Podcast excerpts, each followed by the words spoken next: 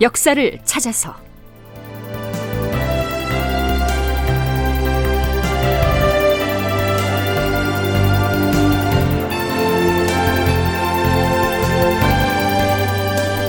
제 928편 원균의 억지 30만 정예군을 지원해달라. 극본 이상락 연출 최홍준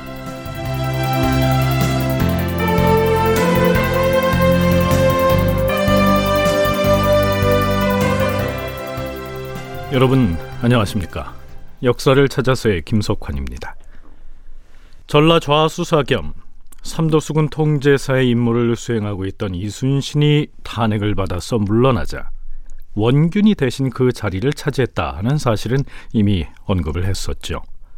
또한 실적에 급급했던 이 원균이 나무하러 나온 일본의 일부 군사들을 유인해서 술을 먹인 뒤에 배를 타고 돌아가는 그들을 뒤에서 총통으로 공격을 해서 논란이 있었다. 뭐 이런 내용도 이미 짚어봤습니다. 자, 그럼 그 뒤로 원균은 또 어떤 움직임을 보였는지 살펴보죠. 서기 1597년에 해당하는 선조 30년 3월 29일 삼도수군 통제사 원균이 임금인 선조에게 장계를 올립니다. 주상전하, 신이 이곳 수군진지에 부임하고 보니 가덕도, 안골포, 죽도 그리고 부산을 드나드는 왜적들은 그 거리가 서로 가까워서 상호간에 밀접하게 의지하고 있사옵니다. 하오나 그 병력이 수만 명에 불과하며 형세도 약해 보이옵니다. 특히 안골포와 가덕도 그 두 곳의 왜적들은 삼사천에도 미치지 못하옵니다. 만약에 우리 육군이 그들을 몰아친다면 일본 함대를 섬멸하는 것은 대나무를 쪼개듯이 쉬울 것이며 그 뒤를 따라서 우리 수군이 전진하여 장수포 등지에서 진을 친다면 조금도 뒤를 걱정할 염려가 없을 것이옵니다. 그런 다음 다대포, 서평포, 부산포 등지에서 무력 시위를 하면 빼앗긴 해안 지역을 회복하는 계책이 거의 이루어질 수 있을 것이옵니다. 경상도 해안에 진을 친 일본군은 사실 그 규모가 상당해서 세력이 만만치 않았는데요. 원균은 일본군의 형세가 미약해 보인다고 낮춰서 보고하고 있습니다. 왜 그랬을까요? 육군의 공격을 유도하기 위해서지요. 만약 우리 육군이 나서서 안골포와 가덕도에 진을 치고 있는 일본군을 공격한다면 쉽게 성공할 수 있을 것이다. 그런 다음에는 자신이 지휘하는 수군이 출동을 해서 뒤처리를 하면 문제없이 승리를 할 수 있다. 이렇게 장담하고 있는 겁니다. 수륙 연합 작전을 하자는 얘긴데요. 이어지는 원균의 얘기 들어보시죠. 전하, 만일 그렇게 하지 않고 왜군과 우리 군사가 서로 버티면서 날짜만 보낸다면 한 해를 넘어서지 못하고 우리 군사가 먼저 지치게 될 것이옵니다. 그렇게 되면 내년엔 더욱 어렵고 그 다음 해엔 더욱 어려워질 것이옵니다. 군사가 쇠잔해지고 군량도 고갈된 뒤에는 아무리 지혜로운 전략을 짜내려 한들 무슨 소용이 있겠사옵니까? 자, 그렇다면 수륙 연합 작전에 나설 군사들은 어떻게 동원하자는 얘기일까요? 원균은 군사 동원에 대해서 아주 쉽게 얘기합니다. 이렇게요. 전하, 우리나라 군병의 수는 매우 많아서 늙고 쇠약한 자들을 제외하고 정예병만 추리더라도 30여만 명은 능히 징발할 수가 있을 것이옵니다. 지금은 늦봄인데다 날씨가 가물어서 땅이 단단하니 말을 달리면서 작전하기가 좋을 때이옵니다. 그러니 기필코 4월과 5월 사이에 수군과 육군을 동시에 대대적으로 출동시켜서 외적의 군대와 한판 승부를 겨루어야 하옵니다. 만약 시를 지연시키다가 7, 8월 장마철이 되어서 땅이 질척거리면 기병이나 보명이나 다 불편할 터이오니 그때 가서는 육전도 불가능할 것이옵니다. 하물며 가을이 다 지나고 나면 바람이 점점 세지고 파도가 하늘에 닿을 듯 높아질 것이오니 배를 부리기가 매우 어렵사옵니다. 이때는 수전도 되지 않을 것이옵니다. 조정에선 속히 선처하시옵소서. 일본군은 조선 수군이 공격해 들어오면 함선을 해안 깊숙한 곳에 정박시켜 놓고 언덕으로 올라가 버리곤 했었지요. 그 때문에 이순신은 수차에 걸쳐서 육군과 연합작전을 펴야 한다. 이렇게 주장을 했지만 한 번도 성사된 적이 없었습니다. 따라서 원균의 이러한 주장은 일면 타당해 보이기도 한데요. 한국해양대 김강식 교수의 얘기 일단 들어보시죠.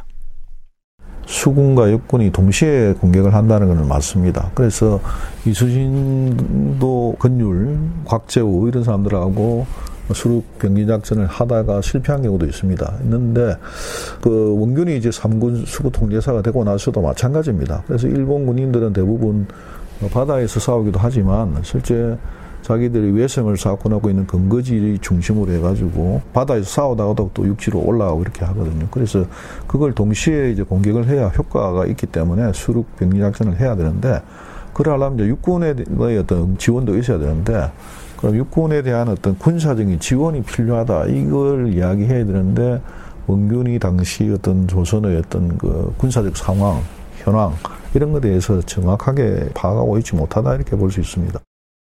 원균이 당시 조선의 군사적 상황에 대해서 제대로 파악하고 있지 못했다 하는 이 김강식 교수의 얘기는요.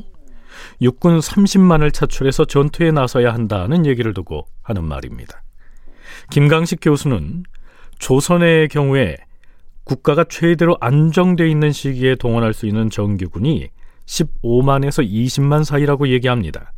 그런데 6년이 넘게 전쟁을 이끌어오느라 군대의 조직 자체가 지리멸렬 무너져 버린 이 상황에서 육군 정예병 30만 차출 뭐 이런 얘기는 잠꼬대 같은 소리란 얘기죠. 그렇다면 원규는 정말로 당시의 실정을 잘 몰라서 그런 내용을 임금에게 올리는 장계에 담았을까요? 서강대 계승범 교수는 그게 아니었다고 이야기합니다. 자기가 출세하기 위해서 이순신이 전쟁을 안 하고 있다. 나를 앉혀 주소서. 그래갖고 앉았잖아요. 근데 자기도 누구보다 알죠. 30년 동안 야전에서 뼈가 굵은 사람인데 모르겠어요? 근데 중앙에서는 선조가 의심하기 시작합니다. 너는 왜 안 나가냐? 그러니까 명분 거는 거죠. 전하, 30만 대군을 주세요. 제가 나가겠습니다. 이게 무슨 얘기냐면은 지금 나갈 상황이 아니라는 말을 우회적으로 정치력을 발휘해서 완곡하게 표현한 걸로 저는 읽어요. 그리고 선조도 보통 이게 영리한 사람이 아니기 때문에 아 지금 상황이 그렇구나라고 평가할 수밖에 없어요. 그러니까 이순신 같은 경우는 30만 대군 얘기 안 했고 전하 지금 움직이면 안 돼요 그런 거 아니에요? 수군을 출동시켜서 섣불리 부산 앞바다로 나아갔다가는 승산이 없다 하는 사실은 원균도 이미 잘 알고 있었단 얘기입니다. 그런데 이전에 선조가 그것이 일본군 측의 간계인 줄도 모르고 이순신에게 출동 명령을 내렸을 때 원균도 이순신을 향해서 왜 한산도에만 박혀서 함대를 움직이지 않느냐 이렇게 비난을 가했었지요. 그래서 결국 이순신은 명령 불복종죄로 목숨을 잃을 뻔했고요. 자 그런데 이제는 원균 자신이 통제사가 됐고 부산 앞바다로 출동을 하라는 조정의 압박에 당면하게 된 겁니다. 그러자 원균은 만일 육군 측에서 30만 정예군을 뽑아서 먼저 공격을 해주면 그 뒤로 내가 수군을 이끌고 출동을 하겠다. 이렇게 황당한 조건을 내건 것이었다. 계승범 교수의 분석이 그러합니다.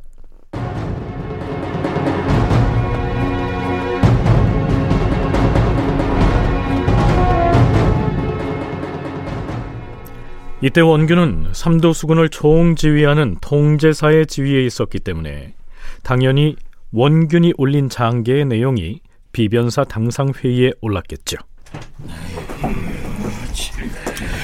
원균이 왜 그런 장계를 올렸을까요? 수륙 병진으로 공격을 하자는 건 당연한 거 아니오? 아니 누가 그걸 몰라서 그럽니까? 아, 그건 이순신도 수차에 걸쳐 주장했던 전략입니다. 그것이 문제가 아니라 원균도 이순신처럼 해상 출동을 안 하고 있는 것이 문제죠. 아니 해상으로 나가겠다고 올린 장계 아닙니까? 그게 아니라 주상전환합시오.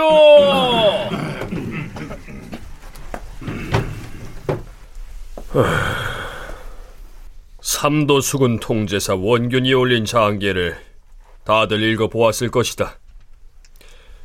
경들의 생각은 어떠한지 의견을 말해보라. 전하, 원균은 장계에서 안골포와 가덕도 두 곳은 왜적의 형세가 고립되어 있어서 만일에 우리 육군이 진격해서 몰아친다면 적군을 섬멸하기가 쉬울 것이라고 하였사옵니다. 또한 원균은 우리나라가 30만의 정예병을 모을 수 있으니 4월 안에 바다와 육지로 동시에 대거 출동해서 왜적과 승부를 결단해야 한다고 하였사옵니다. 주상 전하, 지금 원균이 적군을 치려고 하는 의지는 매우 결연하옵니다. 신들도 오늘날의 우리 형세가 이대로 오래 버티기는 어려울 것 같아 염려스럽사옵니다. 지금 외적은 험준한 곳에 진을 치고 편히 휴식을 취하면서 우리가 지치기를 기다리는 형세이옵니다. 이대로 가면 우리나라의 육군과 수군의 병사들은 날로 더 피곤이 심해져서 마침내 저절로 무너지고 말 것 같아 두렵사옵니다. 그러니 어찌하잔 것인가? 원균의 말대로 안골포와 가덕도를 향해서 수륙연합작전을 벌이자는 것인가? 주상전하, 안골포는 지리적 환경이 육지와 이어져 있어서 육군이 진격할 수도 있을 것이옵니다. 하오나 가덕도는 그 앞바다를 외적 수군이 지키고 있어서 우리도 수군을 출동시키지 아니하고는 공격해 들어갈 수가 없는 실정이옵니다. 원균이 올린 장계의 뜻을 헤아려 보면 아무래도 현실에 대한 이해가 부족한 듯하옵니다. 그리고 30만의 정예병을 4, 5월 사이에 소집한다. 이건 아무리 생각해도 용이한 일이 아니옵니다. 하면 원균은 무슨 의도로 이러한 장계를 올린 것인가? 그러니까 원균의 말은 다만 때를 놓치지 말고 적기의 외적을 섬멸해야지 지연시켜서는 안 된다. 그런 뜻을 전하께 아뢰는 것 같사옵니다. 전하, 원균의 장계에 대해서는 도채찰사 이원익과 도원수 권율로 하여금 적군의 형세를 자세히 살핀 다음에 득실을 따져서 좋을 대로 처리하라는 정도로 어, 명을 내리시는 게 옳을 듯 하옵니다. 그렇사옵니다. 천리 멀리 떨어진 이곳 조정에 앉아서 남쪽 바닷가의 상황을 일일이 통제할 수는 없사옵니다. 이런 내용을 속히 도채찰사와 도원수에게 밀지를 내려서 그들로 하여금 현지의 사정을 잘 살피도록 명하시옵소서. 물론 선조 역시 육군 정예병 30만을 증발해서 수륙 연합 작전을 해야 한다는 이 원균의 발상 자체가 그 가능성이 희박한 뜬구름 잡는 얘기란 걸 모르지는 않았겠죠. 하지만 선조는 최종적으로 이렇게 정리합니다. 과인의 뜻을 말하라면 원균이 올린 장계의 내용은 실현 가능성이 없다고 여긴다. 그러나 뭐 본인이 그리 하겠다고 하니 도체 찰사와 도원수에게 그런 쪽으로 시도를 해보라고 명을 내려 보내는 것도 괜찮을 것 같기도 하다. 뭐 그리 알아서 처결하라. 선조는 이렇게 얼버무립니다. 이때 임금인 선조가 처한 상황을 서강대 계승범 교수는 이렇게 추정합니다. 선조도 뭐냐 하면 지금 이제 속으로는 아마 아, 이게 상황이 열치가 않다는 걸 알았겠죠. 근데 이제 정말 국왕의 체면이 문제 걸리잖아요. 그러니까 여기서, 아니, 원균 이놈이 내가 너를 믿고 보냈는데 30만 대군 헛소리 하고 있네? 이렇게 말을 하면 그 부메랑이 누구한테 가겠어요? 국왕 자신한테 오죠. 그러니까 명령을 한번 내려보자. 이렇게 이제는 선조가 원균에게 시쳇말로 꿰인 거죠. 꿰임을 당한 거예요, 이제. 코 꿰인 거예요. 요런 맥락이라는 것이죠. 그러니까 이순신을 제거하기 위해서 선조가 원균을 이용했지만 원균이 통제사에 앉은 다음부터는 이제는 원균이 패할 경우에 모든 책임이 선조에 가는 거거든요.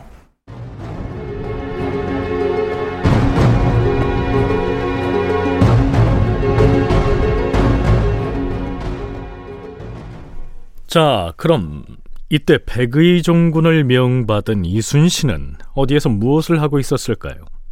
어머니를 여인 이순신은 죄인 신분인지라 장례를 치르지도 못한 채로 충청도 아산을 떠나서 도원수 권유를 만나러 전라도로 향합니다.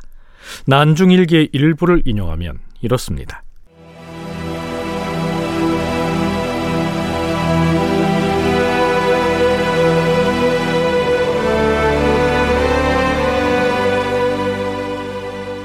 공주와 논산을 거쳐 4월 22일 정오에 전라도의 삼례에 도착하였다. 저녁에는 전주 남문박 이희진의 집에 묵었다.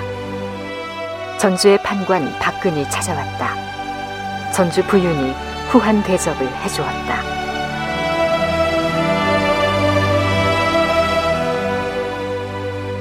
(4월 25일) 금부도사와 아침 식후에 길을 떠나 남원 운봉에 도착하니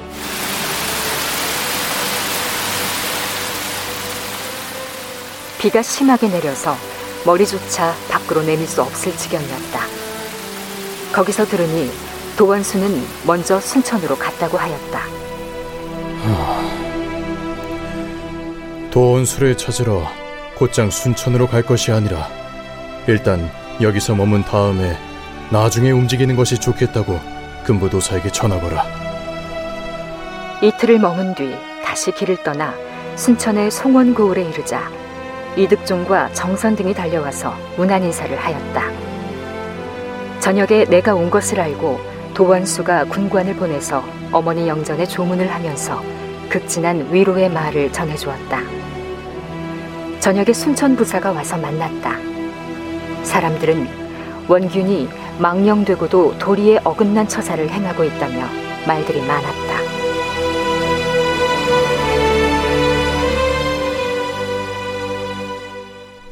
네, 순천 하면 여수와 더불어서 이순신이 수사로 있던 전라 좌수영의 본거지입니다. 그곳에 백의종군의 신분으로 내려갔다가 원균에 대한 불평을 듣고 있어야만 했던 이 이순신의 심사는 어떠했을까요?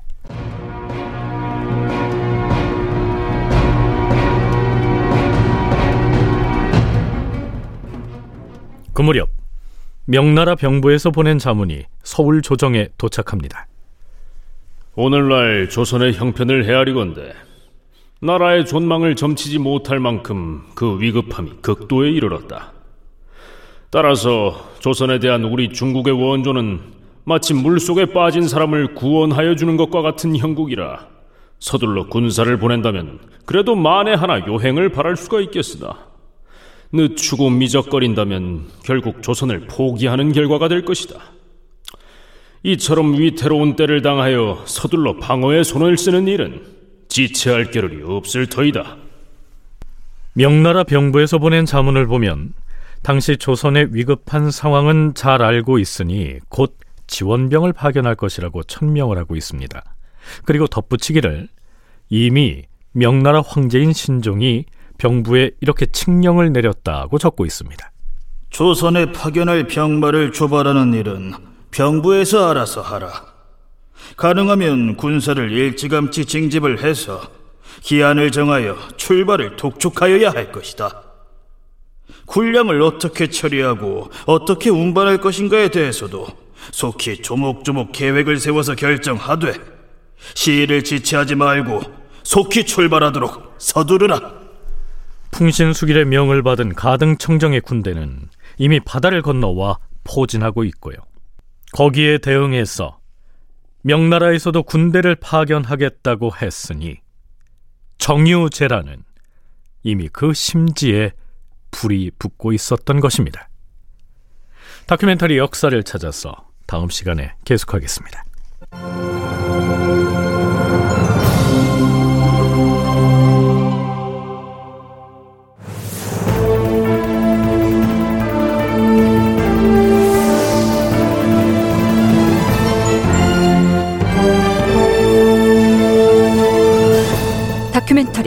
역사를 찾아서 제 928편 원균의 억지 30만 정예군을 지원해달라 이상락 극본 최웅준 연출로 보내드렸습니다.